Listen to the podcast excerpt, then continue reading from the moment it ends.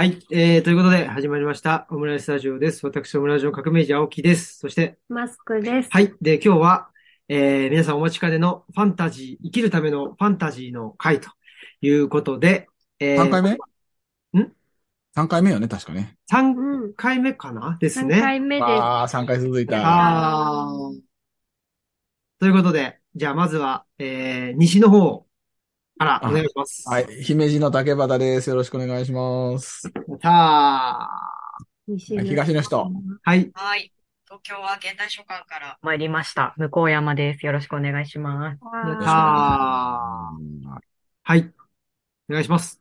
ということで、えーっと、まあ、向山さんとね、竹端さんが、あちょうど来週、再来週ぐらいにね、ルチャリブロに来ていただくとそうそうそ。いうう、はい、ことなので、その直前ということではありますけれども、えー皆さん、あの、いかが、えーっと、お過ごしだったでしょうかという、えー感じで、えーですけどね。あの、まあ、僕はあの、風邪ひいてしまったので、収録が2週間遅れてしまいました。あ、いえい。え、喉がね、喉に来る。うーん。もう大変やって、もうなんかね、あの、授業とかする人間が喉がやられるっていうのが一番大変でさ。うん。商売道具がやられてしそう、もう、り龍角散喉飴なめなめやってたっていうね、もうなんかもう、うん。そうになりながら。はい。なので今日はちゃんとまともな声でお届けできます。はい。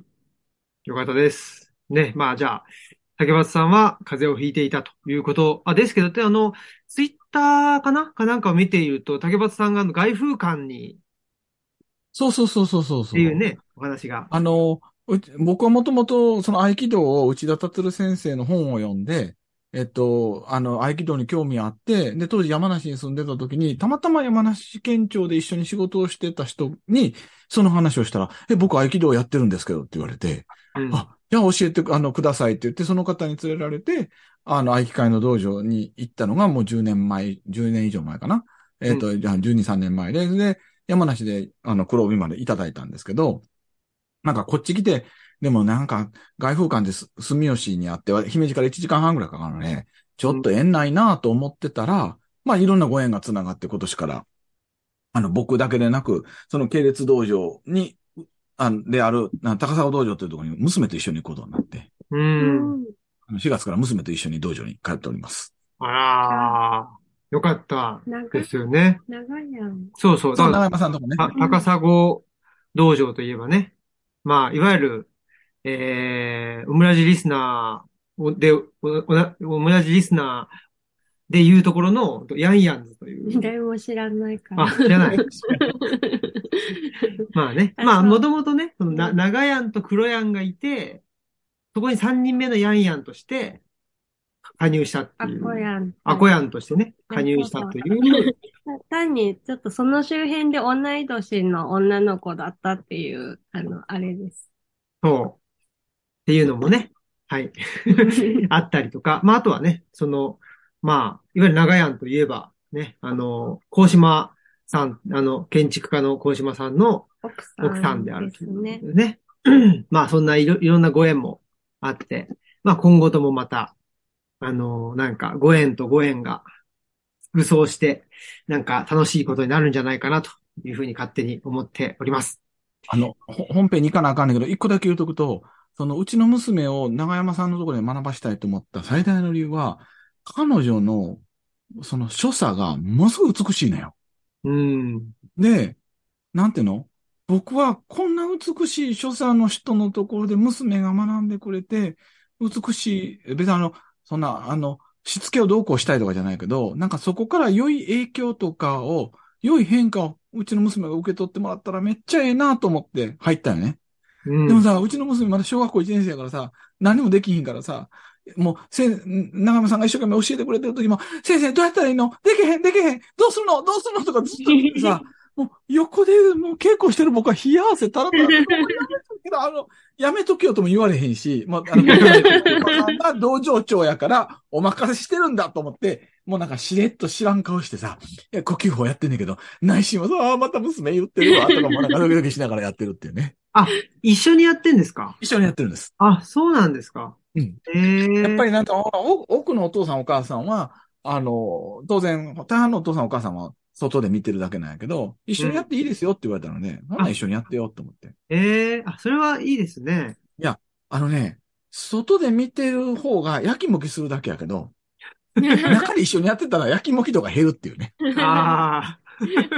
そういう意味でもいいという。そう。そっかそっか。ああれ逆に、えっと、お父す、お父さんお父さんって近寄ってくる子とかがいる、あ、あ人は、あの、一緒に練習できひんって言うんだけど、うちの娘は、もうずっと、もうお父さんのことなんか知らんぷりして長山先生のことずっと見てるんで、もうじゃあ、ええわ、頑張って長山さんの方見てくれ。お父さんは一人で焼きもきしてるぞ、と思いながら。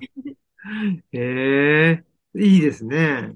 そっかそっか。高砂道場、一回行ったんだよな。うん前に、なんだっけな。何周年みたいなやつ。演はいはいはい。演舞会に一回お邪魔してね、受けをしに行ったっていうのが、なんかそんな記憶が。はい。まあまあ。まあ、そっか。うん。この話をしてるとね、もうずっとこれいいかいいかいいか。あ、もう本論に行こはいうんう。で、今日の課題図書は？えっと、新月の子供たち、斉藤仁さんですね。そうそう。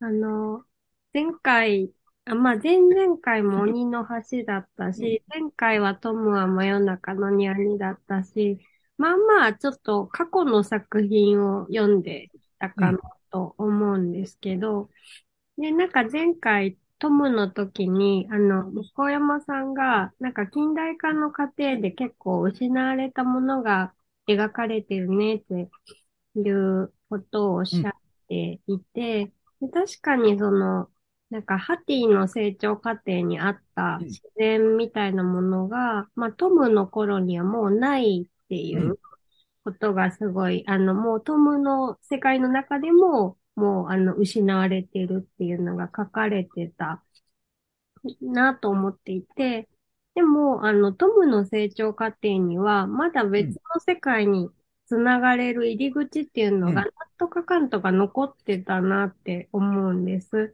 なんか、あの、ハティの、あの、お屋敷にあった時計とか、まあ、お屋敷自体もアパートとしてちゃんとまだ残ってたけど、まあ、あの、その話した時に汚い公園とかもうないですよね、みたいな話とか、あとなんか想像したら、このトムのおじさんのアパートとかも、もう今だったら取り壊されるんじゃないかしらそうね。って、うんうん、思って、まあ、そ、そんな現代でどうやって別の世界とつながったらいいのかなってうん思って、ちょっとなるべくその新しいものを読んでみたいなって思ったのが、まあ、この今回これを選んだ理由です。そうね。だって2022年6月25日初版やもんね。めっちゃ新しいんですよ。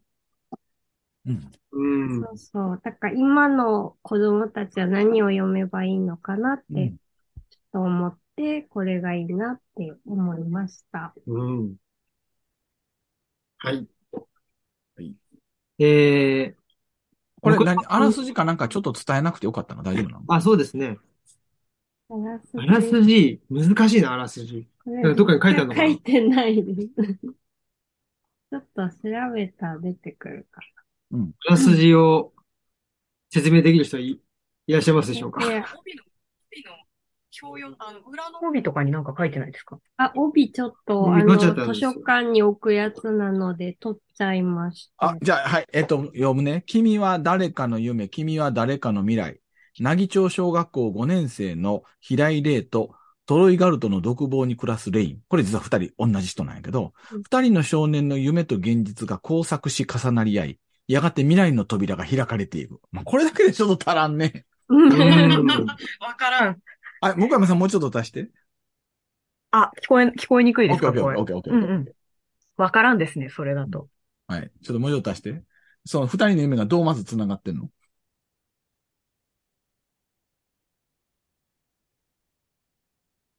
あの、寝てる、えっ、と、平井玲は、起きてる時は小学生なん。ですけど、寝ると、えっと、なぜかトロイガルドという国のうん、えー、なんだろう。こう、刑務所って言ったらいいんですかね。うんうんうん。の中にいる、囚人になっているうん、レインっていう男の子になるっていう、うん。えー話がまず一つあって、で、刑務所の中でうん、えっと、3人ぐらい友達というか仲間ができるんですけど、それが実は現実世界でうもん。自分の身の回りにいるうん。同級生だったり、えーまあ塾の先生に、うん。うん。まあこれはネタバレなので言わないんですけど、塾の先生だったり、うん。えー隣のクラスの男の子だったりっていう、ちょっと不思議なこう相関関係がうん。あるのがまず一つ特徴ですよね。そうそうそうそう。それが君は誰かの夢ってやつだよね。うんうん。そうね。で、その囚人でいる、そのトロイガルトっていう、その絶望の国の独房で暮らしているレインは、その、その絶望の国の独房、出たところで出会った同じ囚人たちと一緒に、そこから出ていくことを決意した物語と、奈義町小学校5年生の実際の物語が、こう、どんどんこう、クロスしていくっうん。ていう話だよね。うんだから、そういう意味で言ったら、なんだっけ、あのーおーあの、トムの真夜中、えトム、あトム、なんて言ったっけ？真夜中の庭で。トムは真夜中の庭でみたいな二つの世界の話とも言えるし、えーっと、今、それこそ話題で言ったらさ、村上春樹の不確かな壁とその街、えー街とその不確かな壁みたいな、こう、パラレルワールドの話がくっついていくっていうところでも、まあ、近いっちゃ近いっていう。うんそううんいう感じだね。ね、ただ、その、私思ったのが、その、トムの時は、その、現実世界と違うもう一つの世界、庭の世界が、まあ、トムにとってはすごく楽しい逃げ場所としてあったのが、あの、今度は、夢の中でも牢獄刑務所で苦しい世界で、で、そ、そこでもう一つの世界でも世界の出口を探してるんだなっていうところに、なんか今のこの置かれてる厳しさみたいなのがすごくあるのかなっていうのが。なるほど。それはすごい指摘やね。僕思いもよらんかったけど、確かに夢に行けば、あの、楽しい世界が、トムの、でも、そうか。でもどう？その、えっと、あ、その前に読んだ本、あの、橋の？鬼の橋、あ、鬼の橋。鬼の橋うん。は、やっぱ鬼の世界はきつかったよね。そうですね。でも、そうか。確かにな。なんかでも牢獄の中で、農作業とかやってますもんね、みんな。ね、働いてるっていう。うんでも、もっとこう、なんて言うんでしょう。示唆的なのは、あの、看守が、このトロイガルドっていう牢獄の中だと、熊、羽の生えた熊が看守なんですよね。羽熊っていうね。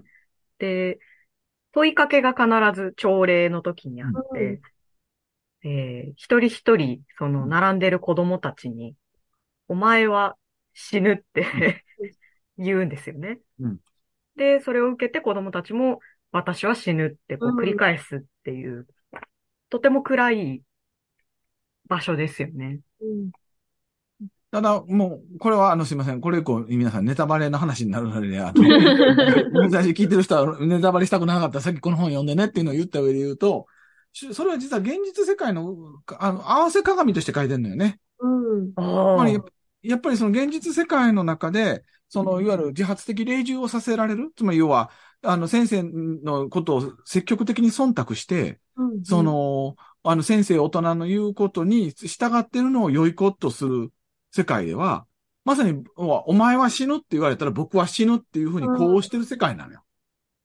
だから自発的霊獣を仕切った結果、自分の魂が死んで、魂が牢獄の中に入ってしまったっていうのがトロイガルトの設定だとしたら、極めてそれは真っ当な答えなのよね。うん。残念ながら。いきなり確信にもうん。う、切り込んでいく。あの、もう妄想モード、はい。うんうん。だから、夢の、夢の中だけど、より現実をシビアに表している場所がトロイガルトなのかなっていうのと、夢が象徴だとしたときに、よりきつい象徴として現れてるあーそうですよね。感じね。うん。で、羽熊が一番最初に、まあその、あの、お前は死ぬっていう前に、この自分を自覚しろとかうん、この体を自覚しろって言うんですけど、まあそれって、まあ、いあの、子供の自分、今の自分を殺して自覚しろよっていうことなのかなっていうのを、ちょっと読みながら思いました。まあ、さらに言うと、夢のない状態を自覚しろよとかね。うん、あ、そうかもしれない。もう、ここし、んそれしかないんだぞとか、そういうことかもしれません。しんべヱさんずっと黙ってたけど、見てどんな感じ？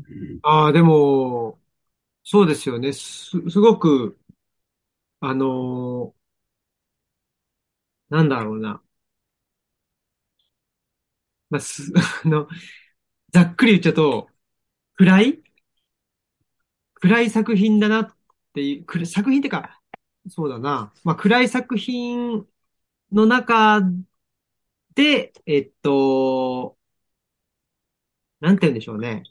その成長とか、あのーまあ、チャレンジであったり、気づきであったり、はあるんですけど、なんかその、それが、すごい劇的な形として現れなくて、すごく、まあ、あのーミクロなというかね、なんか世界がひっくり返るとかじゃなくって、なんかちょっと、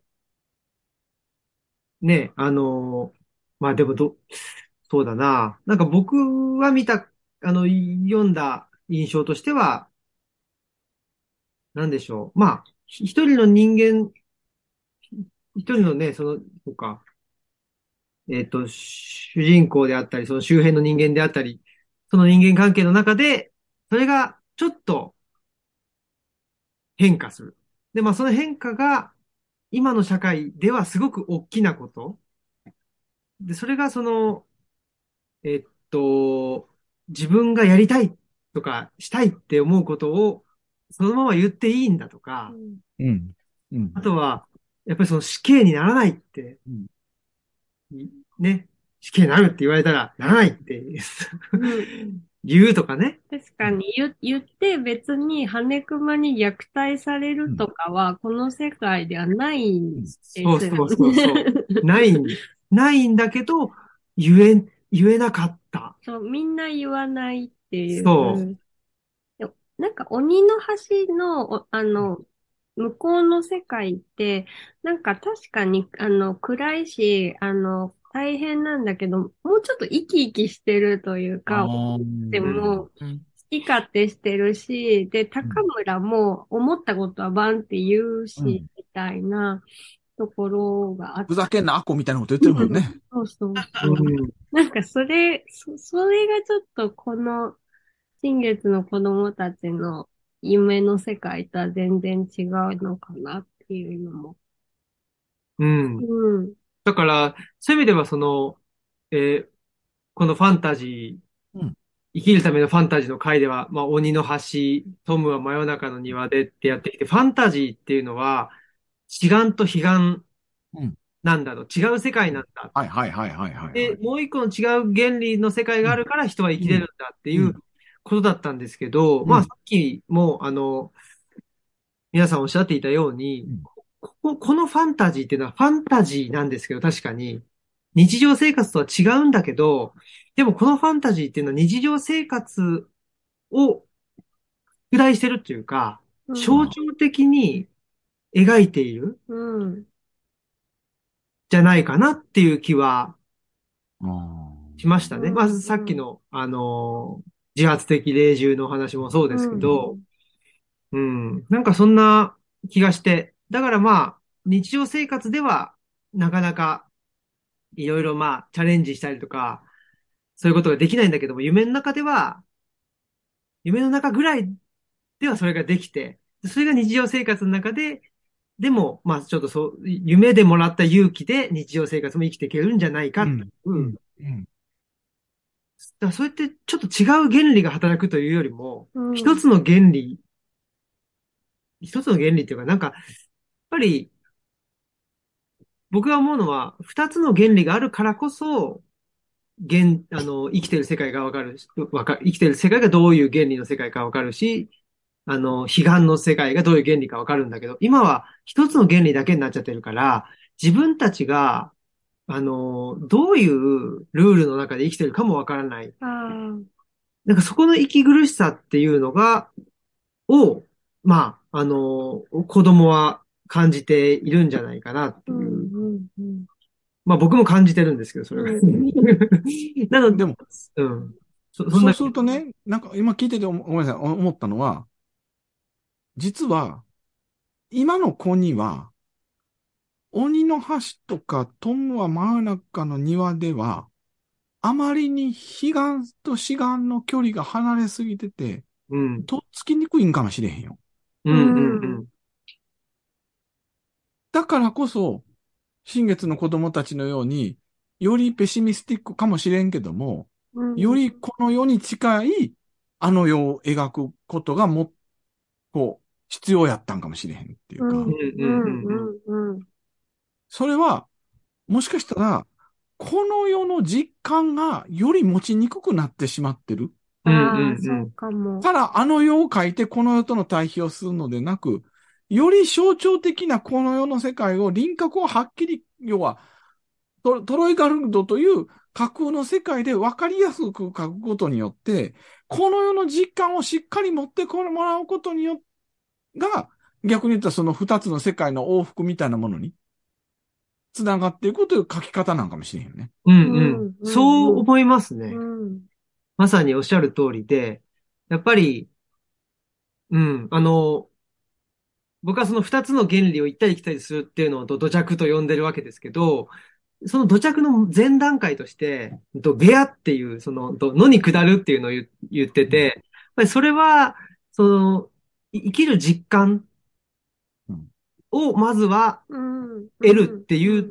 ところからじゃないっていう提案なんですけど、で今、竹川さんおっしゃったように、その生きる実感を得るために、まずはこの世界を、まあ、ぎ美画的に描くというかね。うん、うん。うんそれによって、あ、この世界ってこういう世界だよな。すごくその、なんて言うんだろう。ちょっと極端にね、あの、死ねって言われたらし死んじゃうんだよな、とか。うんうん牢獄だったらろそうそうそう逃げそうそうそうよそうそうねとか。うん。そう、ね。だから、まあね、その、思春期とか、その、小学生の時とかの苦しさって、やっぱ他の場所に逃げられないっていうのは、割と普遍的にそうだとうん。思うんですけど、まあ、それが本当に、本当に牢獄っていう、死刑囚っていう形で描かれてるんだなっていうのは、今回すごい特徴的うん。かなっていうのは。この間ね、その、う んあの、授業、1年生の授業で依存症の話をしたときに、依存症の人にとって薬は居場所なんじゃないのって話を僕はしたら、うんうんある学生が感想の中で、私にとってリストカットが居場所でした。だからその居場所を居場所として指定された私は生きるところはなかったですってかいう感想を書いてくれてたよね。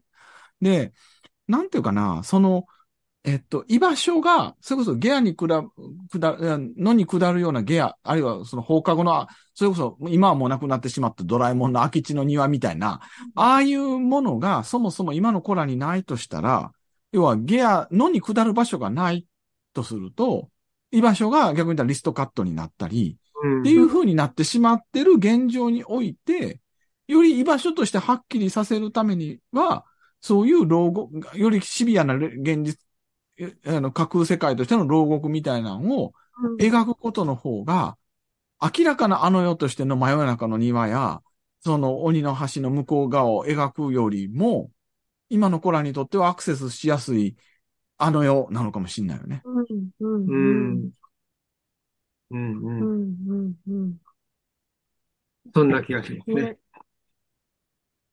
すごい、ここでやっぱり、その、子供の自分を死なせて大人になるっていうことが、まあ、すごく大きなテーマだけど、まあ、あの、霊たちは、子供の自分を殺さないで、し僕は死ぬって言わないで、大人になろうとして、まあ、トロイガルトの、あの、出口を探すっていうことだと思うんですけど、私なんかあの、前に竹俣さんが、あの、おっしゃってた、竹俣少年が、あの、もう早く、やっぱり大人になりたくて、うん。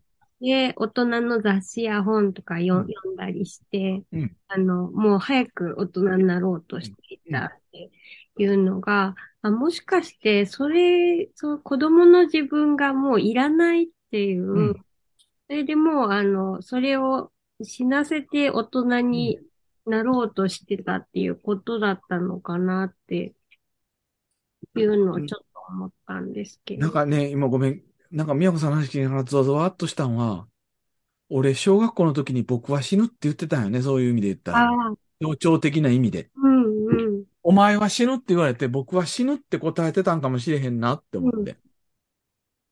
で、それは、そのいじめを受けたり、要は学級崩壊のクラスになる中で、こんなとこで生きてても生きてられへんなっうん。て思った時に、早く子供性を死なしてしまって、うん。大人に近づいて、これしか活路はないなと思って、それこそ自分から進んで僕は死ぬって言ってたんかもしれない。うん。うん。うんで、それは、トロイガルトのレインも含めた多くの子供たちがそう言ってんのよね。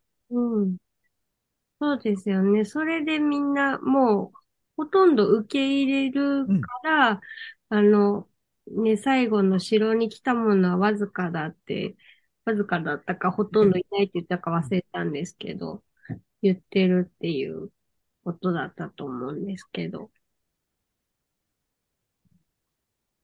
だからなんか今ゾワゾワっとしたのが、あごめん自覚せんと読んでたから、今、宮子さんに言われて気づかされてしまったのは、ああ、俺僕は死ぬって言ってたトロイガルトの囚人やったんやって。気づいてし、でも、もっと言うと、このファンタジーを2回読みながらも、宮子さんに言われながら、俺はそうだったんだと気づかないぐらいに、この大人になって社会化して、僕は死ぬっていうことを代償にして引き受けたことは、気づかないままそうなっちゃってんだよね。うん。みんな多分一回は私は死ぬって言ってるんだろうって。しかも、それがあまりにナチュラルに、あまりにそういうもんだと思ってやってるから、それがおかしいこと、違和感のあること、そうじゃない可能性もあることの可能性が全く封印されてんだよね。うん。だから死なないって言う人が本当にいないし、もうみんな自動的に僕は死ぬ、私は死ぬってうんそれも恩返しなのね。自発的に自分が言うんじゃなくて、その羽熊に、お前は死ぬって言われて、僕は死ぬ。つまり要は、自発的にすら言えない。うん相手に応答する形でしかそれが言えない状況になっている。しかもそれをおかしいとも思わないっていう。うん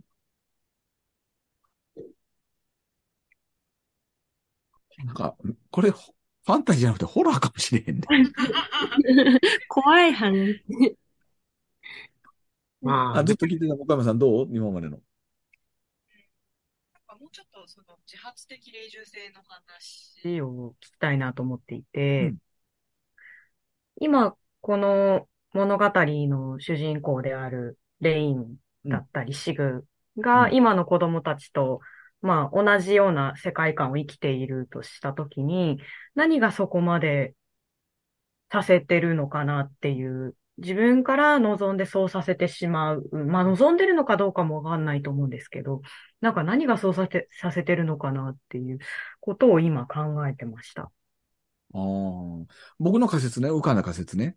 えっと、うんこの平井、主人公の平井、あのレインがもともとそうだった平井レイ君も、もうネタバレの話をするんですが、チグっていうものがもともと最初や、あの、あれやった高坂君っていうのも、めっちゃええ子なんよ。うん。うん。で、ここなんよ。つまり、いい子で、親だとか、先生とかの期待に応えようとするうん大人にとっての都合のいい子なのよ。で、このいい子っていうのはやっぱり最大の問題で、それは誰かに認められる、誰かに承認されるために、自分の本当の思いを捨ててしまうっていう部分もあったと思うのよね。で、この捨ててしまった過去っていうのが、平井玲君の場合やったら、あの、歌を歌うことなんよね。うんうん。やっぱり、で、多分、工作君はいくつかあったと思うのよ。自分の、なんか持ってるもの捨てなあかんかったみたいな。で、まあ、それは、工作君のこと細細かく書いたらへんけど、工作君の家がお医者さんやったっていうとこからするとさ、やっぱり親の期待に応えたいとか、当然出てくるような気がするんだよね。で、なんか、す僕は実は、その自発的霊獣って、なんか、えっと、悪意で成り立ってるのではなく、善意で成り立ってるからこそしんどいと思っていて、うんうん。要は、誰かを奴隷にしてやろうとか、いう悪意で成り立ってるんやったら分かりやすい善と悪の二項対立なんだけどうん、親は子供を良かれと思って子供を抑圧し、で子供も親の言うことに期待に応えたいと思って従い、どちらも善意に発するねんけど、でも本当に子供の声を聞くことなくそれが始まってしまったから、そういうものが作られていくんちゃうかな、となんか僕は思ったんやけど。うん親がね、ミュージシャンに、平井玲君の親がミュージシャンに目指していて、うん。でもそれがやっぱり大変だったから、辞めて、固い職業に就いたっていうね、一応バックボーンもありましたもんね。うんうん。みやこさんはどうですか？自発的霊獣性。そうですね。でも、まあ今聞いてたら、いや、本当にそうだなと思ったし、まあしかも、でも自発的霊獣って、なんか、本当にその親がそう望んでるかどうかもちょっともはやわからないなっていうのも、でも一生懸命多分レイ君も考えて、まあこうなんだろうっていうふうに思って、で、なんか自分を自分ですごくがんじがらめに縛っちゃってるっていうか、だからその合唱で歌うから見に来てって言ったら、意外とお父さんなんかニヤリみたいな感じあするんだけど、でもなんかそういうすごくがん、頑張って空気を読むみたいなところにがんじがらめになっていってるのかなっていうのが、まあだから本当善意でそうなっちゃってるんですけど、それを言うとさ、うんうん。あどうぞごめん。それ言うと、親も自発的霊獣やったやん。であ親も、実は、ある程度社会化される段階で僕は死ぬって言って、うんそれで大人になり、霊君のお父さんは、その、ミュージシャンを諦め、子供がおるんやからっていう形で、その、子供を育てなあかんし、そのことに、あの、遊んでられへんからっていう形で封印してる。だから、その、封、えっと、僕は死ぬ及び、自発的霊獣の世代間連鎖の物語なのかもしれんよね。ああ、なるほど。だから別にね、それも誰もやめ、もう子供いるんだからやめなよなんて誰も言ってないけど、でもまあそういうもんだから、子供ができたら夢なんて追追わないもんだからっていうふうにして、まあどんどん自分で自分を縛って、うん。うん。それはあれ、多分し、新平さんにはない世界やからようわからんって感じ？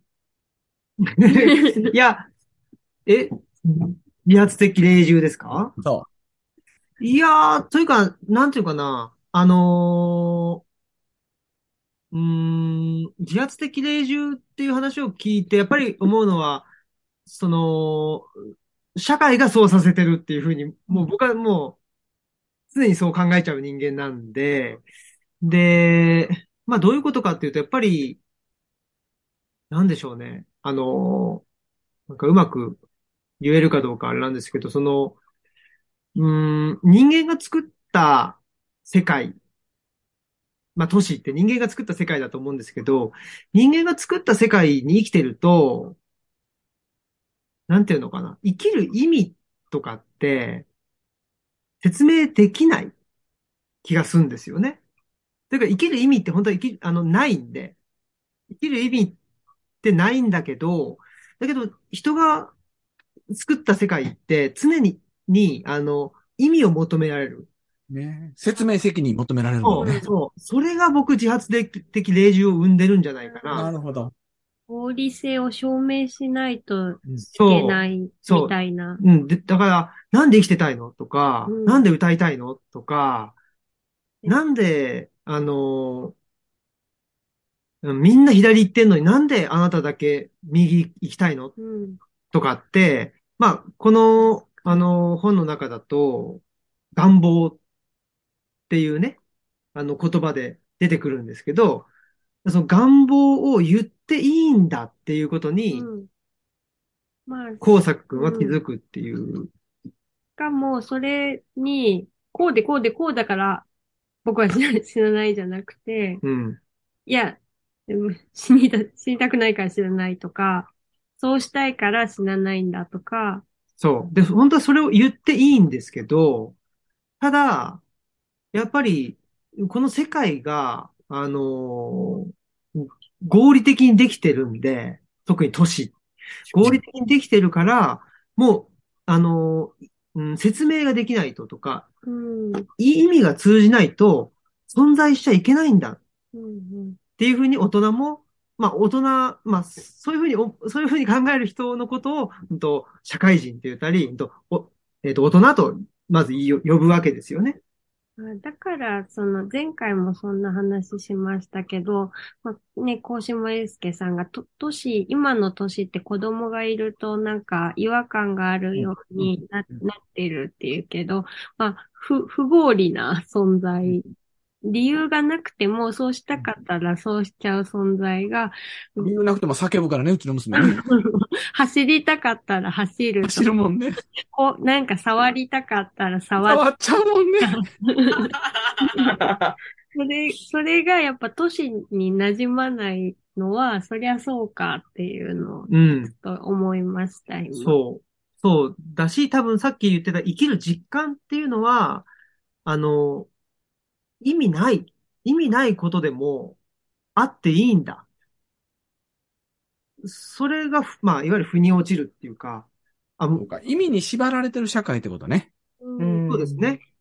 で、なんか、その、ね、タイパ社会なんかまさにそうだよね。うんうんタイムパフォーマンスを求められるみたいなさ。うんなんかし自然がもっと身近にあったら、なんかい別に意味なく勝手に生えてくるとか、なんか命って意味なく生まれるっていうことが実感として近くにあるような気がするんですけど、そ、そこから遠ざかった世界っていうのをすごくもしかしたら表しているのかな。うん。そう。だからまあ、そういう中で、その、まあ、なんていうのかな。説明、説明ができる世界とか社会から抜け出すっていう、説明できないものもあっていいじゃんとか、うんあるじゃんっていう世界に扉を開けて一歩踏み出すっていう。でも僕それがなんか本当に成熟したあの大人じゃないかな。うんその生きる実感をあの持ったまま、あの、とはいえ、えー社会、まあ人間が複数集まった時に、みんながみんなその生きる実感で、で生きていたら、あの、それは社会として成り立たないから、だから、あの、説明ができる、まあ、ある種の、えー、フィクショナルなもの。まあ、それが社会なわけですけど、それを作ったんだ。だから、その、う生きる実感も持ちつつ、まあ、その、一種の理念みたいなものも持ってるっていう。これが成熟した大人のあり方で、これは多分、わからないですけど、全近代の社会では通過儀礼っていうもので、えー生きる実感を得ながら大人になるっていう、なんか過程があったんじゃないかなと。ちょっとこれは仮説ですけど、うん。うん思ってて、で、だこの通過儀礼がなくなった時代、うん社会だとも言えるような気がするんですよね。でも、通過儀礼っていうのも、例えば縄文時代だったら、あの、うんと、抜歯とかね、歯抜くやつとか、もう本当命の危険があったわけですよね。うんうんだけど、それは、その、個人の自己責任で通過儀礼って行われていたわけではなくて、やっうん。ぱりコミュニティの中で通過儀礼ってものが行われたからうん、だからそ、その通過儀礼自体は、なんていうかな、責任、自分が責任持って通過儀礼やりますって言うんじゃなくて、まあ、あの、ある種強制的にさせられてた。だからこれは、近代的な自由という意味では完全にアウトなわけですけどうん、だけど、なんかそういう、うん、強制されるようなものが生きる実感を得る一つの手段だった。うん。そういうのが全近代なんじゃないかなっていうふうに、うん。あの、ちょうどこの新月の子供たちを読む前に、あの、ゲド戦記を、の一巻を、あの、影との戦いっていうのをあの、読んでたんで、これはやっぱり影との戦いっていうのは本当に通過儀礼の話じゃないかな。そうねで、その通過儀礼に対して、まあ、この、えっ、と、ゲドの場合はね、あの、まあ、ある種主主体的に、なんだけど、でも、付きまとわれちゃうから、ううん。これは100%の主体性ではないんだけど、もうしゃーなしでみたいなのもああるんだけど、うんでもやっぱりなんか社会ってそういうもんだよね、みたいな。その、しゃーなしなんだけど、それを100%で受け身にならず、それに対して主体でどう、あの、立ち向かうか、みたいなのが、なんか、そのさっき言うところの、その生きる実感を持ちつつ、あの、フィクショナルな社会で生きていく、みたいな、うんうんそれを、だ疑似的に体験するのが本当は通過儀礼うんうんだったんだろうなと。まあ、だから、この、この新月の子供たちの、まあ、レインとかシグがしようとした子供の自分を殺さないでそうそ大人になろうとするっていう世界の出口を探すことが、うん昔は通過儀礼で成り立っていた。今はそれが、う。だから、ある種のその、うんえー共同体的なシステムとして成り立っていたんじゃないか。ただ、この新月の子供たちの場合は、それが自己責任にされちゃうんで、うんもう本当に、えー死にたくないって、えー言うか言わないかっていうのが、もう、ね、えっ、と、あなたの、まあ、うんと、意思ですよとかね。だからそこはしんどいな、というふうには思いますね。で、すいません。あの、な、長々としゃ喋りますけど、一つなんか最近読んだ本ですごくうん僕は面白か、面白かったなと思ったのが、このと、岩波ジュニア新書なんですけうん。ど、ウェルズ恵子さんのうん。魂を揺さぶる歌に出会う、うん。うん。えーっと、アメリカ黒人文化のルーツへっていう、うん。面白そう。うん。そう、岩波ジュニア新書。で、これなぜ、なあの、何が面白いかっていうと、さっきの自発的霊獣じゃないんですけど、もう自発的も何もなくって、黒人、アメリカに来た黒人の方々って、黒人、来たというか、連れてこられた人たちはもう霊獣だったわけですよね。うんそうね。自発性も何もないっていううん。でこの中でもう絶対的なこの力関係の中で、黒人の人たちが何したかっていうと、まあ、歌を歌ったりうん、えっと、ダンスをしたりしたわけですけど、もう一つは、その、白人の言葉を読み替えたっていうのがあって、うんつまり白人が good って言ったら、それは黒人にとっては bad な、ばあの、ばうん bad を意味すると。逆に言うと、黒人にと、黒人が bad、あ、違う、うん黒人にとっての good は bad だっていう。うん。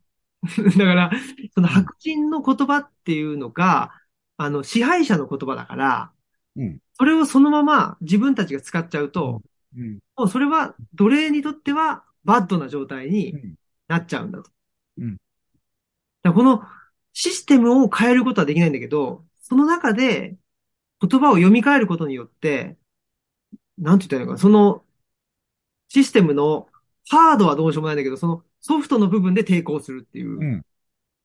うん。これはなかなかす、凄まじいことだな、とうん。うんいうふうに思ったうん。ところがあって、うん。だからうん、なんかその今の社会っていうのはすごくシステム化されているし、まあ、特にデジタル機器、あの、ね、スマホも LINE も、そういうのも含めてすごく、あの、管理的になってきてるわけですけど、この管理社会を、まあ、ぶっ壊すっていうのも、いい、いいっていうか、それはやりたいことだけど、なかなかね、うんと、 GAFA とかのえ影響もあって、それはなかなか難しい。まあ、それはね、グローバル的な話なんで、できないってなった時に、それを使ってどう読み替えるかみたいな、そういうなんか自発的隷従からの、あのー逃れる術うんもあるんじゃないかなと。うん。で、言った時に、この、あの、マイケル・ジャクソンの歌が、の、と、ビート・イットっていう歌が、うん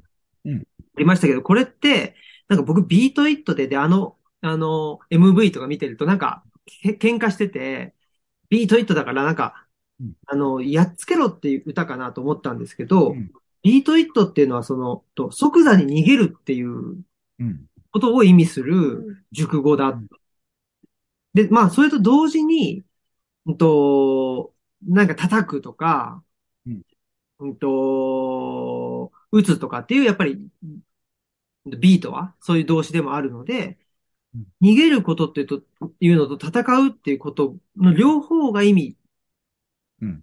する言葉だっていうのがあって、うん。ビートイットって。だから、まあさっきの読み替えるでもないんですけど、言葉を、その、両義的にあえて使う。うん。うん。どうも読めるみたいな。これは、ね、あの、近松門左衛門とか、ああいうまあ風刺的なことをやった人にも通じるような抵抗の仕方だなというふうにも思って、うん。あこれもまた、なんか僕はこの新月の子供たちを、まあ読んでからこの、えーっと、魂揺さぶる歌に出会うっていう本は読んだんですけど、なんかちょっと僕の中では確かにね。通じるっていうかね、うん。トロイガルトをぶっ壊すとか、羽熊をなんか傷つけるみたいな話にはならないというか、なんか逆のことを言うと、というところから始まって、うん。逃げるっていう風につながるっていうのは、そうだね。うん。で、まあ、そういう読み替えでやってるんだけど、最終的にはね、なんかその逃げるっていうのが、あのある一定の、うーんと人たちがそれをやることによって、まあ結果的にトロイガルトが崩壊するみたいな、うんうん。うん。そういうなんか抵抗の仕方を、まあ、ルチャリブロはそ、それだなっていうふうに思ったっていう感じは、ちょっとありますね。うんうんうん。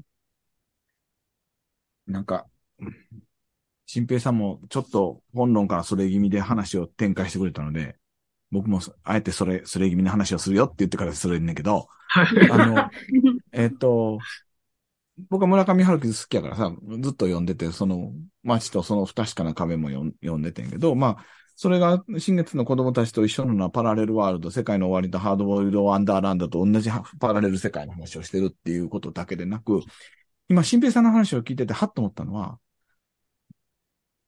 村上春樹はずっと通過儀礼の話しかしてないのよ、よく考えたら多分。うんで、それは、えっと、例えば中国だとか韓国だとか、台湾とかでもすんごい村上春樹読まれてんだよね。うんそれは、通過儀礼がなくなってしまった社会において、若者たちに熱狂的に受け入れられていくんじゃないかっていう仮説を立てると、スッと入ってくんだよ。うんなるほど。で、そうなった時に、実は、通過儀礼とは何かっていう話になってきて、で、なんていうかな。先ほどその、えっと、合理性の強化された合目的的社会が今の社会だ。でも本体、本来の vernacular な世界っていうのは、その目的の、お目的や意味の網の目、ウェブの世界にまさにないものうんがそこにある。うんうんもう共存してるっていうのが、 vernacular な世界だ。それが隣にあるっていうのが vernacular な世界だっていう時に、村上春樹がずっとパラレルワールドを書き続けてきたり、この新月の子供たちでも、隣のせ、隣のパラレルワールドなんよね。で、その隣のパラレルワールドを作ることの意味というのは、あまりにもこの世の今の社会が、その情報型社会の中で、そのいわゆる目的や意味の網の目が強固になりすぎてるから、その隣の側にアジールとしての、その意味のない、わけのわからない、不確かな空間を作ってしまって、そのまさに街とその不確かな壁、もうまさにそうなんだけど、それとの行き来をする中で人間が成熟していく。わけのわからないものと出会うことによって成熟していく。そこの中でなんやねんこれってか、だから、ほっといたらその葛藤もすることなく意味の網の目の中に捉えられてしまって、成熟もできずに、宙吊りのまま子供大人になってしまう、この社会において、明らかな異物としてのわけのわからん世界に放り込まれることによって、別にそれは打破しなくてもいい。逃げるだけでもいい。でも、そのわけのわからん世界と向き合うというプロセスがあることによって、人が成熟していく。人が何らかの形で変容していくとしたら、村上春樹の小説は全部ずっとそれしか書いてないのよ。うん、で、全世界で彼の話が読まれるのも、そこかもしれへんな、と思ったり。そうすると、実は、ファンタジーの、ある種、こう、生きるためのファンタジーとして我々が語っていることの王道も、ある種この通過儀礼とは何かとか、意味の網の目に刈り取られた世界と、その外れた世界とは何かみたいなところの境界線上だというふうに置くと、なんか物事見えやすくなるのかなと今の新兵さんの話聞いてて思ってんけど。うん、うん、うん。まさにそうじゃないですかうんね。うん。いや、本当うに、んだから、ね、その、子供の自分を殺さないで大人になることのために、じゃあ、これ、な、何をほ具体的にすればいいんだろうと思った時に、大人なのにファンタジー読むとか、うんそ、それもこのトロイガルトの出口になるんじゃないかなっていうのはすごく、はい、思いながら読んでました。向山さん、今までの話聞いててどんな感じ？じゃあ私も全然関係のない話から 入りたいと思うんですけど、うん。あの、デザイナーの友達が、あのうん、本の想定を作ってる友達がいるんですけど、あの、村上春樹の騎士団長殺しが出た時に、うんうんあまりにも想定としてやる気がなさすぎるだろうとあ、そうなんですか？うん。言ったことが私は今でもすごい覚えてて、うん正直その不確かな街のとその壁も、ちょやる気ないな これ、あの、誰も聞いてないと思って今言ってるんですけど、いいですね。それはいいですね。あの、なんだろう、もう村上春樹まレベルまで行けば、もう想定は誰でも、これあの、新潮社想定室だって分かってるから私今言ってるんですけど、だからこれ新潮社想定室の人に聞かれたら多分私は苦情が来ると思ってる。いやでも外注してないっていうね。ああ、そっかそっか。なんか、いくらでもね、うん。選びたい放題だし、うん。だから夢、村上春樹さんが新潮社想定室をめちゃめちゃ信頼しているか、新潮社がまあ別にどの想定をつけても、まあ絶対に売れると思ってうんつけているかのどっちか なんですよねって思いながら、あの村上春樹の本の想定はいつも見てるんですけど。こだわりポイントが違うね。に。うん。そう、これあの、中井直子さんってすごいファンの多い想定家の方あ、が。中井さんなんだ。中井さんです、これ。彼岸とアジールも中井さ中井さんにやってああま、そうなんですね。す。そっか、そっか。そう。あの、3色刷りで、こんなに、あの、いわゆる4色印刷じゃなくて、うんすごいいいですよね。中もすごく、そうう、ん。うんうん、層が可愛いですよね、花松さん。グレーと青の対比がね。ね。そうなんですよ。これ多分普通の4色印刷、印刷だと出せない。うんえーうん、グレーと青と黒の3色ですっていうから、多分この風合いが出るんですよね。多分マゼンタと、あの、い、マゼンタじゃないか。イエローが入ってないっうんんていうね。で、えっと、ごめんなさい、中身の話をすると、うんあの、この本の主人公、登場人物たちって、今の皆さんのお話聞いてると、なんか本当の意味で他者には出会ってないと思うんですよね。うん。なんというか、こう、やっぱり、あの、自分は死ぬっていう思い込みの檻の中からうん。出るかどうかっていう話であって、なんか、あんまりそのなんだろう、他者と出会って何かこう自分自身が、あの、好むと好まざるとに関わらず変わらないといけないっていう話ではないわけですよね。今の新平さんの、あの、通過儀礼の話とか聞いてると。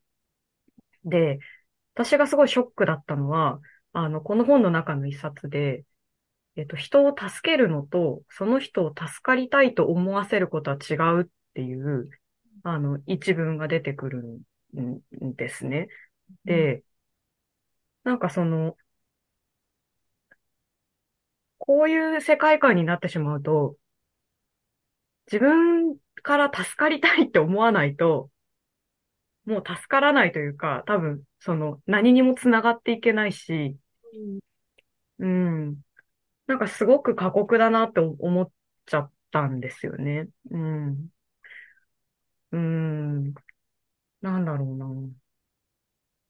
なんかこう、コミュニティとかって多分、それなりにめんどくさいものでもあると思うんですけど、その、なんていうのかな。そのめんどくささも含めて、えっと、まあ、誰かが、こう、手を差し伸べてくれたりとか、あの、うん、っていうことがあると思うんですけど、なんかこの世界観の中だと、それもないし、自分で助かりたいと思わなければ、どうすることもできないっていう、なんか本当に過酷だし、なんか残酷だなっていうこと。を、はい、皆さんの話を聞いてて思いました。でもなんか、その、レインとかに関して言うと、なんかやっぱりシシグの存在があって、シグは自分で最初から、あの、主体的に助かりたいと思ってて、私は死なないっていうのもはっきり表明してて、なんかレインは結構ずっとわか、わからないっていうか、わからないけどついていってるみたいな引っ張られてね。うん。あ、あって、でもそれを譲り派とか、うん、もう助けてくれるし、で、シグもなんかまあ、あの、仲間だとは多分思ってるような感じでいてくれて、で、最後の最後に、あの、あな、あなた何もまだ決めてないじゃないかって、うん。の城の上司に言われたと思うんですけど、で、そこで最後に、あの、僕は死なないっていうのを言ってなかったっていうことを思って、あの、助かりたいと、そこで思って言うっていうとこだから、やっぱ最後の最後は自分で助かりたいと思わないと、まあそういう譲り派がいても、シグがいても、レインが僕は死なないって言わないとダメだったっていうところなのかなと思うんですよね。あ、その、あの、僕も就労支援をしていると、あの、なかなか大変だなと思うのは、自分でできるようにならないと、とかね。その、自分の意思は自分で表明しないと、とか、そういうことを求められるわけですよ。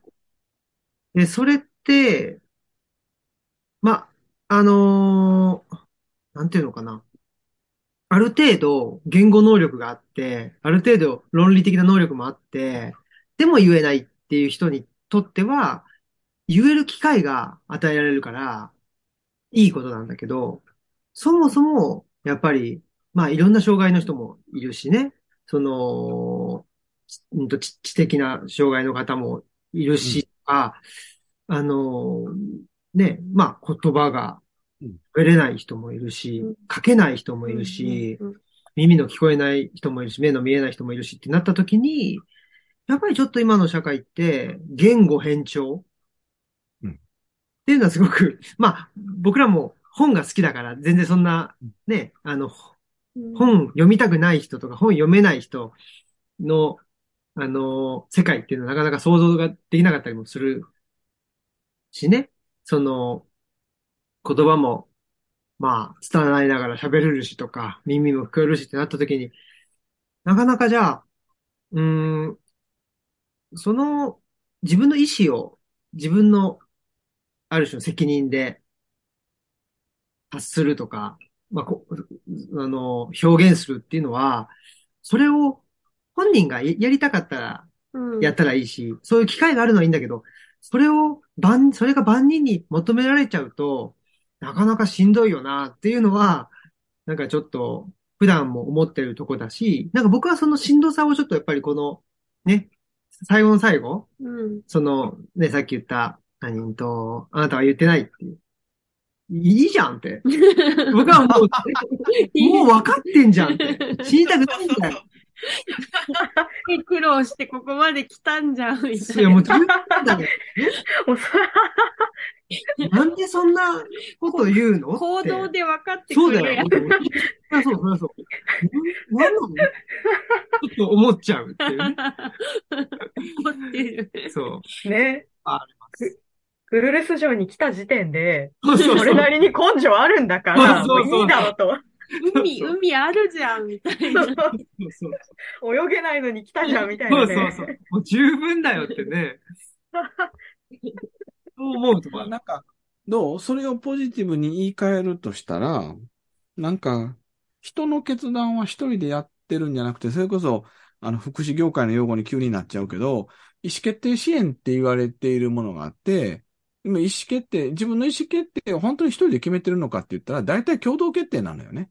それは、障害がある、知的障害があるとか、精神障害があるとか関係なくて、大体僕の決めることって、我が家の話で言ったら、大体妻にお伺いをつけてて、妻がと共に決めるというか、妻が嫌やって言ったら大体それにはならないとか、そういうことも含めて、普通の人間だってかなり共同決定してるけど、自己決定の不利をさせられてる部分ってやっぱりあるわけよね。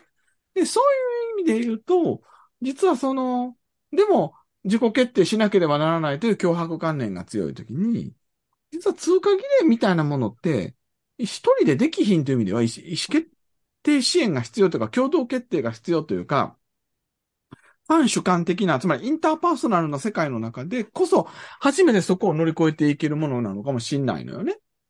だから、その、レインという主人公は、死具だとか、あるいはなんかそれを、しあの、あの、あのように言ったけど、お前どうすんねんって聞く女王様、この、この王国の女王様だとか、いろんな人の力を借りて、やっと決めることができたという意味では、共同決定なのよ。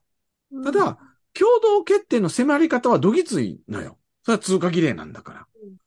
でも、そういうようなプロセスも踏まえた上で、やっと自分が決めれる主体になる。それは、一回目の鬼の橋に戻ると、高村も、ああいうきついような通過儀礼がなかったら元服できへんかったわけよね。自分がお父ちゃんと共、それこそ、あの、えーうまいこといいかへんかったお父ちゃんとちゃんと、うん、よりを戻すみたいなことは、ある種、妹が死んで、悪とかに、鬼とかに会ってぐちゃぐちゃの世界で、いろいろやりながら、助けられながら、やっと自分で決められる。だから、本来自分で決めるって一人でできへん。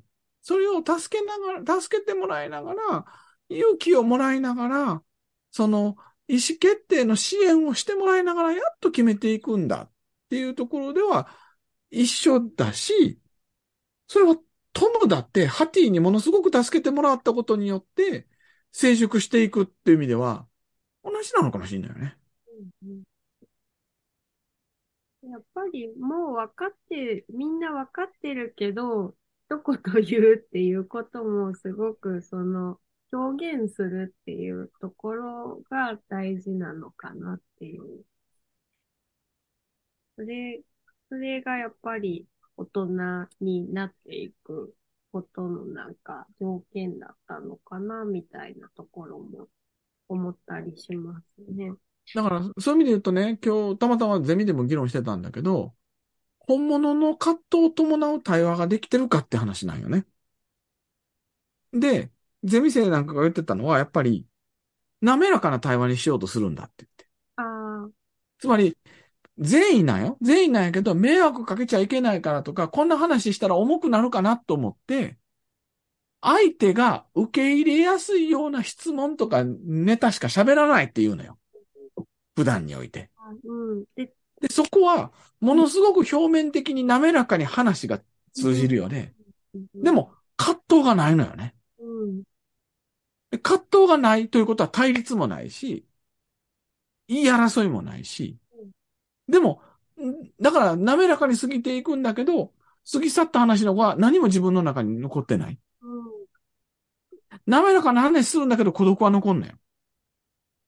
で、葛藤があるのは、しんどいけど、だ、前世か誰か言ってたのは、やっぱり、そんだけ自分のこと思ってくれるから言うてくれるんだ、みたいな。うんでもその葛藤の中で信頼関係が出てくるんだ、みたいなことをゼミ生が言っててうん、なんか、その滑らかじゃない対話があるかどうかって、ものすごく大きいことなんちゃうかな、とも思うよね。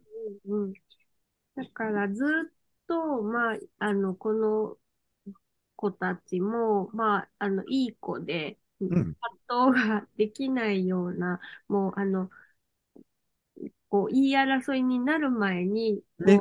自分がやめればいいんだとか、自分が、あの、望むように振る舞えばいいんだっていうふうにやってきたのを、まあ、やあの、死なないとか、あの、いう言葉にして表現して、まあ、それでもしかしたら、なんか、あの、葛藤が生まれるかもしれないけど、そう言ってみるみたいなところが、ものすごく大事だったし、それを初めてやってみれた時だったのかな、みたいなのは、ちょっと今聞いて思いました。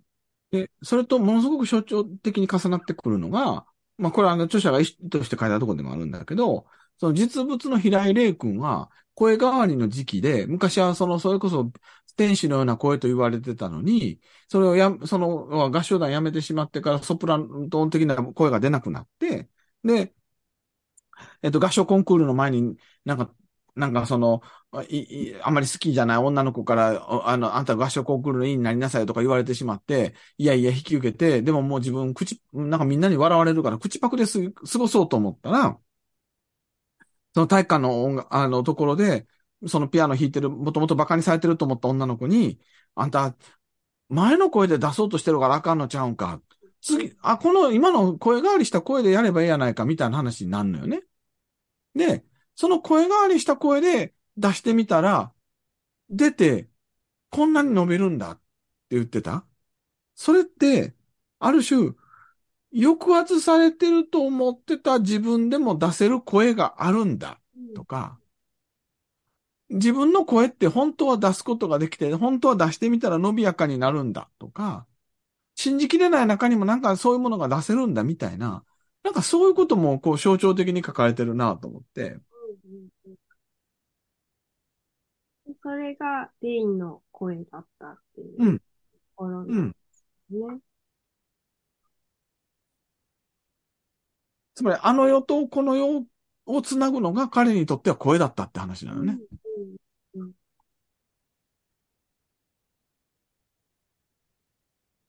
うんなんかでも、ね、その話がまたちょっと違うかもしれないですけど、今のお話で言うと、声変わりとかね。まあ、女性だったらその、えっと、せ、えっと、生理があるとか、うんなんか身体変化って嫌をなくやってくる、そうそうそう。まあ、ある種のイニシエーションの一つ。ねだから、羽熊が最初にこの体を自覚しろっていうのかなとかうん。あー思ってみたり。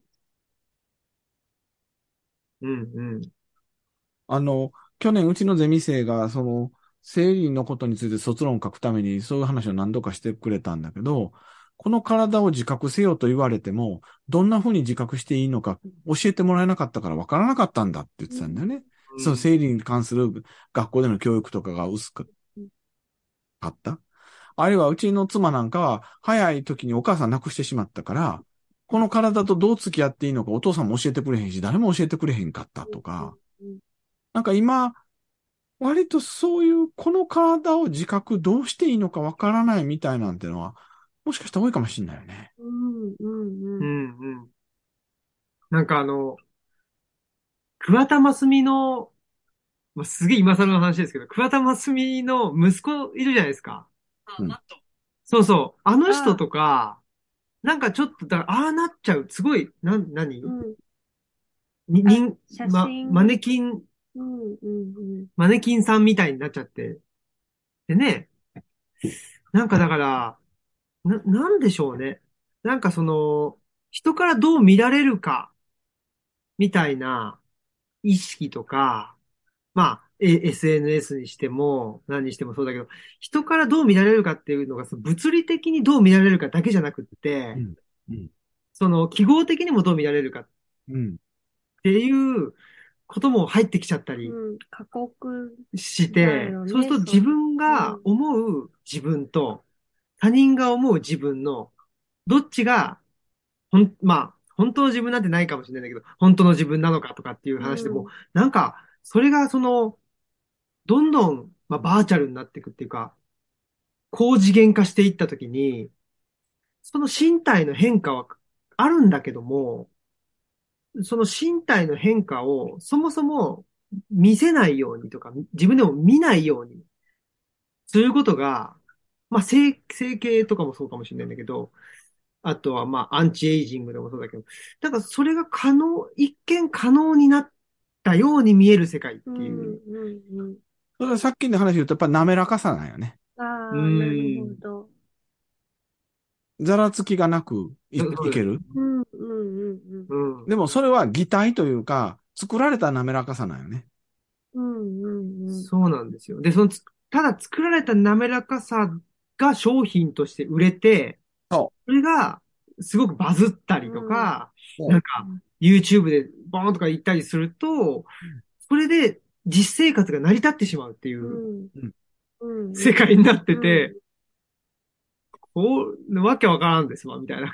なんか、まあもっと言うと、本当はそれは滑らかな世界だけではなんともならんだけど、滑らかな世界のふりをして、インスタとか TikTok で映えるっていう風なものに、なんか幻想が強くなってるだけなんだよね。うん。ねえ。だから、まあ、なんでそんな話になっちゃったかわかんないけど、うん、なんかすごくその、声変わりで違和感があってとかって、いう悩みって、なんかすごいいいなって思っちゃうっていうかね、逆に言うと。うんすごくそれは健全な。あ、よかった、みたいな。そうそうそうそう。あ、そうだよね、みたいな。なんか、今の子もちゃんとそれで。悩むんだね。うん悩むよね、みたいな。そうそうそう。まあさ、そら、ニキビはさ、なんかニビアかなんか塗ったらごまかせるかもしれんけどさ、あの、あなんかな、ニビアでさ、なんか、なんかほら、ニキビ潰しのなんとかクリーム塗ったらのごまかせるけど、声変わりはごまかされへんもんね。うんそうそう。だから、それぐらいしかもう、なんていうの？取り付く島じゃないけど、なんか、バーチャルじゃないものってなくなっちゃったんじゃない？みたいなね。その、声変わりと、あと何かね、なんか、成長痛と髭か、が生える。髭が入るとかね。まあ、追いつ、追いつかないっていうかね、体がもう、その、うん男のね、男性になっていくのに、うん。自分の心が追いつかないみたいなね。そうだね。うん、こととかね。でもやっぱり、羽根熊がこの体を自覚しろって言ってるのは、やっぱり子供の自分なんか殺してしまえっていうことと一緒だと思うから。うん。うん。まあね。聞いてみたかったんですけど、皆さんにとってのシグって誰ですか？いや、今声が聞こえない。皆さんにとってのシグって誰ですか？皆さんにとってのシグは誰？そうどういうこと？主人公はやっぱり、そのシシグ。が自分は死なないって言ったところから、うん、こう、なんだろうな。助けて、その後助けたいって、シグのことを助けたいって思って動かされて、で、最終的に自分の中の死にたくないっていう気持ちに気づいていくわけですよね。で、なんか、なんだろうな。なんか皆さんの中にもそういうシグみたいな出会いとかってあったのかなって思って。だロールモデル的なことってこと？うん、そうそうそうそう。うん私は、うん、おなんと、おー。横にいる新平さんが宮子さんにとってシグ。へえ。なんで？あ、でも、なんだろう、自分が、なんだろう、その、なん、せ、人間に化けてるような感覚がずっとあって、まあ、あの、ダルちゃんみたいな感覚というか、があって、なんかそれを初めて、なん、言っても良くなったというか、その、私、ダル、ダルダル星人なんだよねってって、え、何言ってんの？意味わからんってならなかった。あ、わかるみたいになったっていうのが。うん。うん。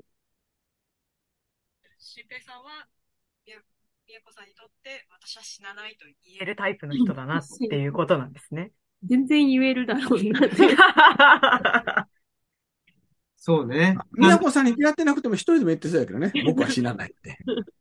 いや、僕は、ね、もうこれ、最近オムラジでたびたび話してるんですけど、最近その10年ぶりぐらいにうちのいとこと、あの、あ、会ったというか、まあ、会って、あの、彼は東吉野村に家族で来てくれたりとかしてて、で、まあ今東京に住んでるんですけど、で小学校時代ずっと一緒にいて、まあ本当同い年で、で、まあ兄弟みたいな感じで育ったんですけど、で、なんかまあ僕が、あの、まあ今みたいに、わーわー言言ってたら、いやー、新平は変わんねえなと。で、昔から気が強かったもんなって言われたんですよ。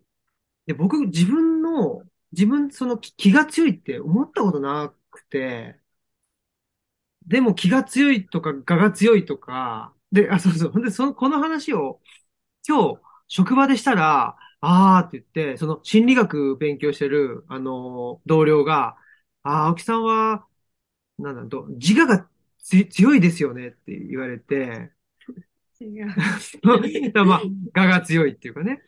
あ、そうなの？と思って、だって、今日そのうちのあの、理事長とね、あの、面談があって、で、その同僚もと同席してくれたのに、してくれたんですけど、その理事長が、ね、あのお前はこれがなってない、ああだって言った時に、あ、わかりましたって言えばいいのに、なんで、そのあなたの意見をわざわざ言うんですかと。で僕は、いや、それはね、つって絶対負けたくないっていうのが、バーってね、出ちゃうんですよね。だから、あ、これが我が強いってことか、みたいな。やっぱり、自分が正しいと思ってんだよね。うん、私は死なない。そうそうそう。そうそう。そうそうそう。え、ってことは何？その話で言ったら青木新平死後説であり、青木新平には死後は必要ない。僕はね、だからそういう人ってね、最あんまり。だから、いなかったっつうか、うーん、あんまりそうですね。まあでもそういうことを考えたことはないかな。でも、内田先生とああ会ったことは。そうだね。でもうん、師匠は多いんですよ。うん。あの、大学の時の先生もそうだし、内田先生もそうだし、うん。師匠としてる人は多いんですけど、ただ、なんでしょうね。まあ、やっぱり、た他人からどう、どう思われるかなとか、これ言って、これを断ったらどう思われちゃうかなとかっていうのはあんまり思わない。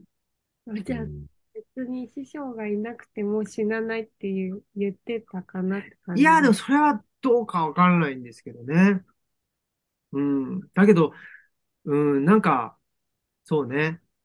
なんか、お前は死ぬって言われた時に、死なないっつって。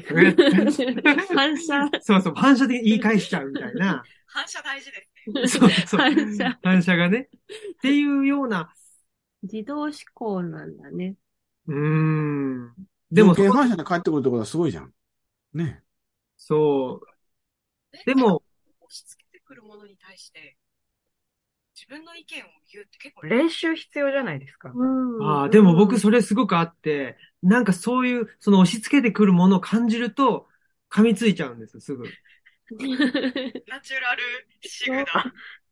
そう狂犬じゃないですか。でも、自分からは噛みつかないであ、しょ？まあそうだね。うん。なんかそういうことを感じると、あって言っちゃうんですね、条う件。ん。うん、やっぱ革命児なんですね。いや、うん練習、普通は必う要ん。思うし、なんか、うん、うんまず、なん状況を理解したりとか、うん。すぐにできなかったり、うんでするので、うん僕？さっきからずっと考えてたよね。確かに師匠はいろいろいるけど、師匠が死後ではないのよ。うーん、で、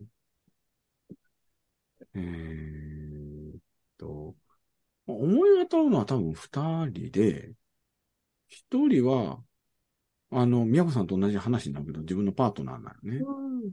で、えっと、僕はそれこそ、えっと、10代からずっと、なんかこう、受験勉強を始めて、その弱肉強食、教職社会の中に取り込まれてって、その中で頑張って良い子もしてって、ある程度勝ち残らなあかんって思ってた時に、その、結婚して20年なんだけど、うちのパートナーは、あの、それはそうかもしれんけど、それだけで生きていくわけちゃうやろ？とか、うん。つべこも言わ、そんなこと言われても、つべこも言われても、私はわからんとかって、はっきり言うのよ。で、これはなかなかさ、自分が誇ってきたものをあまり価値を置いてもらえないという。すごい革命だ。それですごいとか言って。くれんのにって。思って。さ、なんやねんそれって。思うけど、でも、おーだからそういう意味で言ったらある種のバナキュラーオーダーをちゃんと持ってる人だったんで、それは自分がその、そういうオフィシャルオーダーの中の優越性というものに、こじれた形でなんかすごく自慢をしてた嫌な20代の自分からすると、鼻っぺしを折られまくるっていう意味では、ものすごく大事だった。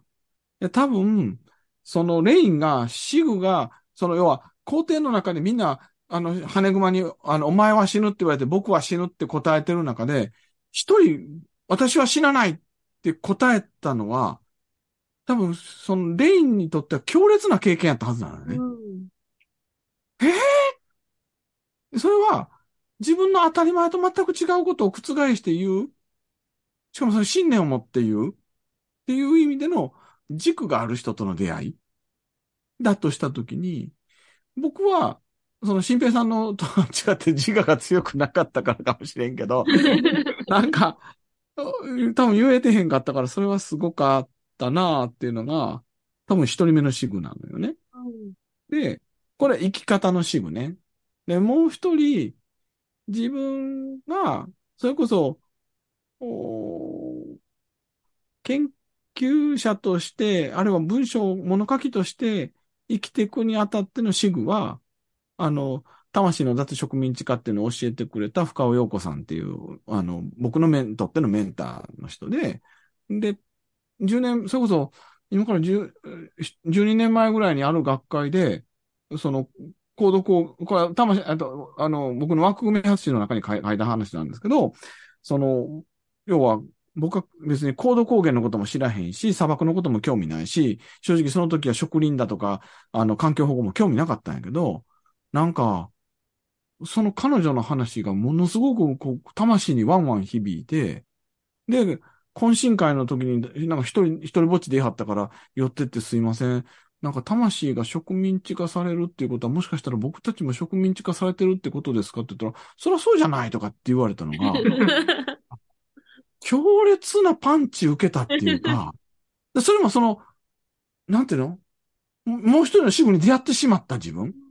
どっかでなんかちょっと、その研究者の中で、ラットレースのように、あの、パブリッシュはペリッシュ、書く書くか去るかみたいなところで生き残らなければいけないと必死になってた時に、そういう枠組みにとらわれてあなたは牢獄の中にいるんだよみたいなことを、そのものとして教えてくれた人っていうのは、すごいことで、あの、倒れそうになって、で、あの、魂の脱植民地化って考え出したら倒れる人もいるから、休み休みにねって最初の頃メール書かれたの覚えてるんですけそど、れもお見通しなんだ。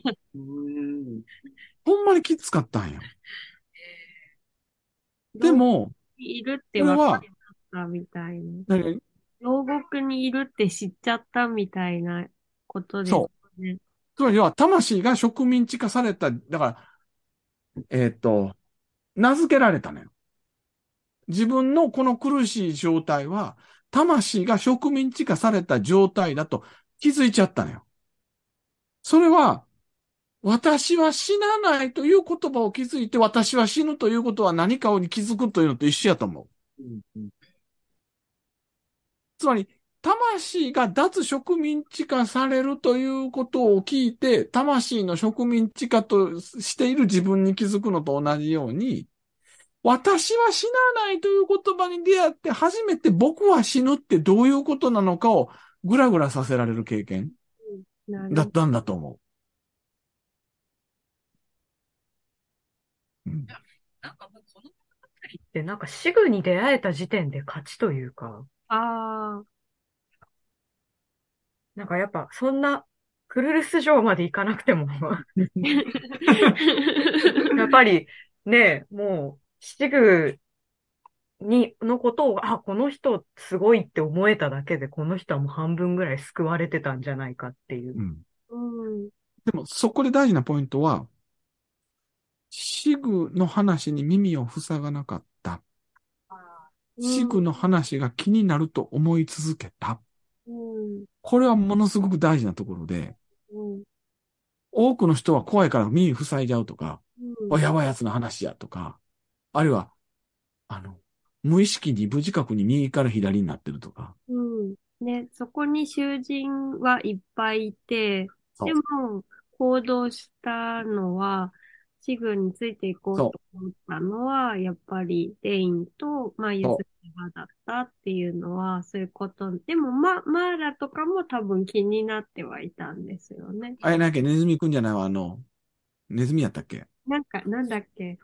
いいな、あの、絶滅危惧種みたいな。そうそうなんか、え、カンガルーだっけなんか可愛いやつでしたよね。そう。あの小動物くんは、なんかそれが気になりながらも僕はここにいるよって言ったんだよね。そうなんですよ。そこはちょっと切ないところでした。うん。でも最後ね、あの、別、続編みたいなので、あ、そっかそっか。うん、マーラもまだ、あの、探してるみたいなのが確か出てきましたよね。うん。図鑑を読んでるあ、そうそう。で、ちゃん、うん。そうそう。この子も、うちは会社をやってるから僕は後継ぎになるんだってうん。言ってるけど、なんか別にしたくないんだよねっていう。ねうん。うん。な、そう思うとさ、今の向山さんの問いかけは実は結構深くてさ、なんていうかな。それこそ生きるためのファンタジーの会というところの趣旨に立ち戻ると、ファンタジーを読みながら、そのファンタジーからもらったものを自分としてどう生きるのかみたいなことを問い直すと、それはすごくおもろい実存的な問いだよね。僕にとって、宮子さんにとって、誰なんだろうって。うん。まあ、し、新平さんは自分やったから読まなくてもよかったって話かも。そうかな、どうかあ向山さんは？あ、私ああ、えっとね、私はね、私も二人いるんですけどうん、一人はね、やっぱり私が初めて出会った障害者運動家の海老原ひろみさんなんですよね。うん。私、まあ、海老原さんをはじめとする障害者運動家にはやっぱりいつも励まされてる。励まされてるって違うな。それが向山さんにとってどのようにシグやったの？うんと、私はやっぱり、就職活動がめちゃめちゃしんどくて、で、続けられなくて大学院生になったっていう人間なんですけど、やっぱそういう時に出会ったのが障害者運動で、うん、その、自分がどうにかして、その企業にこう、都合のいい人材にならないといけないってことがものすごく辛かったんですけどうん、障害者運動ってものすごいざっくり言うと、こう自分がその社会に合わせられないんだったら、その社会の側を変えればいいっていううん考え方なわけなんですよね。だから、そうか、人間ってそんな創創造的なことができるんだっていうふうに、こうすごい思って勇気づけられたっていうのはやっぱり、あの、大きかったですね。うん。で、もう一人はね、私、桜桃子がすごく好きで、うん。すごい好きなんですよ。ちびまる子も、あの、こじこじも大好きなんですけど、うん。あの、やっぱりあ、あの人って、あの、すごいこじこじの名台詞で、あの、こじこじはこじこじだよ。ずーっとこじこじだよっていう名言がある、あるんですけど、なんか、なんだろう。こじこじってメルヘンの国の住人なんですけど、その、みんなから受け入れられる、なんかミッキーマウスとかになれみたいなことを言われてるんですけどあの、こじこじは、あの、そういうのわかんないんですよ。ただこじこじをやってるんですよ。うんうん。で、なんかね、こじこじ見てると、あ、すごいこじこじになりたいなって思うんですよ。うん。なんかだんだんみんな、なんで俺はこんなに頑張って一芸を磨いてるんだろうみたいな気持ちになってくんですけど、なんかね、桜作品は全編にわたってそういう、なぜ自分は自分じゃダメなのかみたいなことをこう貫いてる人なんで、私はすごい桜もこう尊敬してるんですけど、うんなんか私にとってのシグはその二人ですね。うんうん。面白いですね。でも、あのーぼ僕も、僕も自分は自分だと、でも、僕ね、あのー本当に、なんていうんですかね。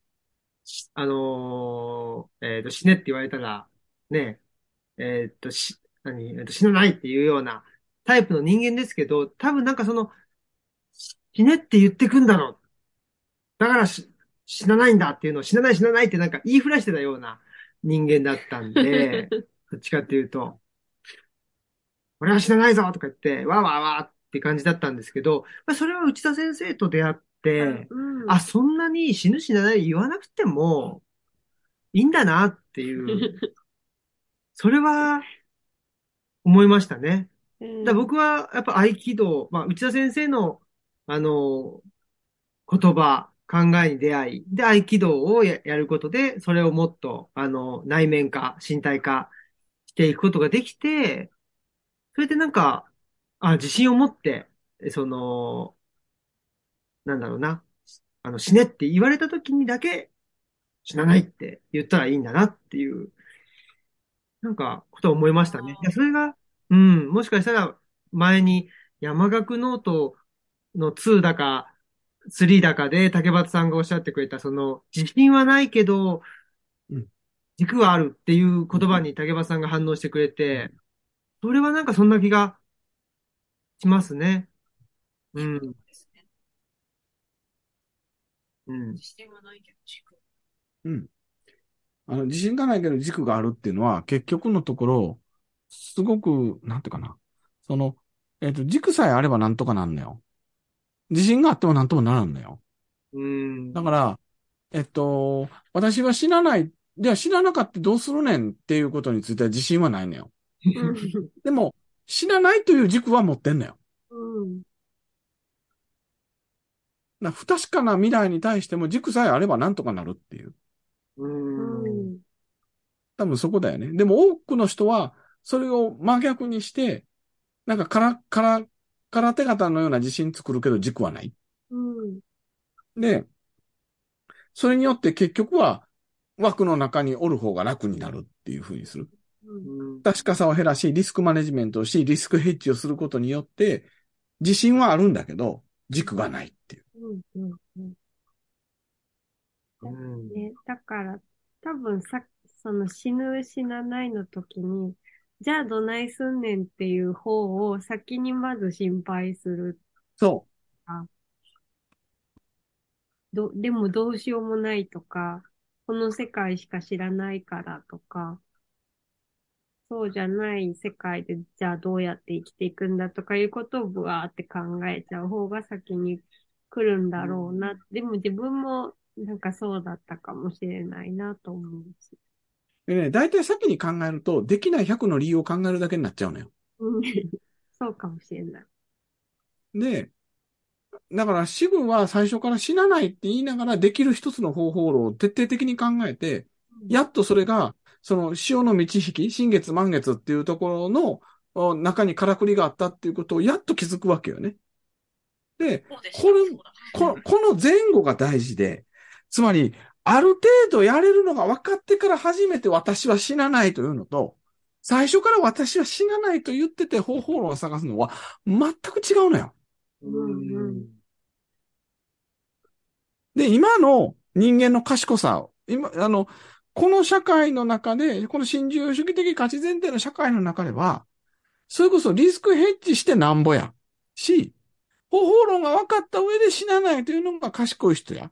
うん。逆に言ったら、分かりもしないのに、その、不可不確かな死なないなんていうことを言ったら、アホやって思われるんだよね。うんでも真逆なんやね、本当はね。うん。うんそう考えたら、なんか、私たちも、まあなんか山奥に行って図書館作ったっていうのは、なんか 最初に死なないって言っちゃったみたいなそうね。感じだったん山奥にいて図書館開けば死にませんって、ほんまかどうか分からへんのにやってみたみたいなね。うーん。だから多分アホやってみんなに思われてたと思います。うーん。まあまあそれはだってさ、収益性とかさ、採算性で言ったらアホやの世界よね。今も時々アホやって言われますからね。うん。まあだけどやっぱり、ね、魂は死なない。うん、そうそれなんよ。つまり、魂が死ぬことよりも大事なもんは何やねんって話よね。だから、魂は死なないことを最上位にすれば、それ以外のものはそんな大したことないのに、その、多くの人は魂が死なないことよりもリスクヘッジを大事にするとか、収益性だとか合理性の方を大事にしちゃってんのよね。今まで死なないって言った人がいないとか、そう。前例がないってやつよね。もうお役所にありがちよ。トロイガルト出た人がいないとか、そう。う。うん。あるいはトロイガルト出て、あの、生き残る確率は何パーセント以下ですとかさ。じゃあここで死んでいくのとそんな変わんないじゃないかとか。うん。リスクが高すぎる、あの、なんやっけ、費用対効果がなさすぎるとかさ。確率論的、統計論的な話になるのよね。うん。ヤコさんも初めに言ってたよ。別にこの中で虐待されてるわけでもない。全然死にそうにもないのに、逃げられないのはなぜかっていう、その、自分はそもそも死ぬわけないじゃんっていう、なんかこう、ある種、なんだろう、確信というか楽観というか、を元にして、こう、じゃあ本当は出られるんじゃないか、みたいなことを考え始めたのがシグっていうことですよね。うん。うん。ごめん、なんかさ、もう長なったのに、まだ別の本紹介するのは絶対長なるかいかん思いながら今思い出したのは優しい地獄って本があってさ。うん。これは、えっと、ルーマニア人のイリナ・グリゴレさんっていう人がさ、今、青森で獅子舞のフィールドワークしてる文化人類学者が書いたオートエス、日本語のオートエスノグラフィーでめちゃくちゃ美しい本なんやけど。あの、彼女は逆に言ったら、いいまあ、あの、ルーマニアですごい、その、チャウセスク時代の社会主義国で、貧しかったけど、田舎で、要はめっちゃバナキュラな生活をしててよかったんやけど、3歳の時に知らない間にチェルノブイリで爆発して、その放射能いっぱい浴びたことによって、えっと、腫瘍を最もに生きなあかんくなって、まあ、それ、その後なんかすごい人生辛くなったんやけど、なんか彼女が息子、子供さんと、そう、その、の、寝る前になんか、なぜか知らんけど、ダンテの新曲の時刻の話を聞いて、でも今は優しい時刻なんよねって、娘さん、5歳の娘に言われたって話で、実は、そういう意味で言うと、今は優しい時刻なんよ。うん。ソフトな時刻なんよ。あの、鬼の橋のような恐ろしい地獄ではないのよ。うん。生きていくことはできるのよ。うん。美味しいものも食べられるのよ。でも地獄なのよ。うん。で、その、僕らが生きてる世界において、その優しい地獄とどう向き合うのか？つまり、優しい地獄は、優しいから地獄じゃないと思うのか？うん優しいけど地獄なんや自分の魂を殺してしまうという意味で。だから、自発的霊獣がなぜこんなに多いのかは優しい地獄やからね。うん。それでも生きていけるからね。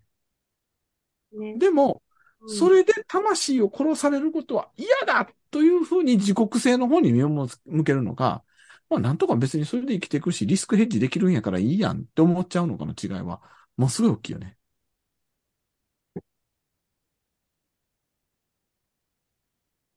うん。はい。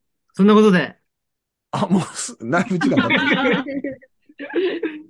でも今日はね、今日のなんかタイトルはその、魂は死なないみたいな、あ、いいね。そうしよかなと、すいい、ね、めっちゃいいタイトル。思いました。はい。そんなことで、うん。えー、何かあの、お知らせなどがある方はいらっしゃいますでしょうか？新刊が出るよとか、そういう方は。う。あ、あ、あ、そう、新平さんが、そう、そういう言ってほしかったわけよね。新平さん、ほら、高島さんとの対談集もうじき出るんじゃないの？ああ、まあでも、いえいえ、言ってほしかったわけじゃないですよ。あの、それはもうちょっと、あの、先ですし。私まだイラスト描かなきゃいけないので。そうそあまだです。うん。もうちょっとです。はい。はい。まあでも、今日も濃厚やったね。そうですね。でも3冊目これでよかったなよかったね。うはいんすごく思いま非した。常に良かったですね。はい。えー、次回とかはどうしますか？あむまあ、お、一旦終わりってことで。そうね。あ？終わはい。はい。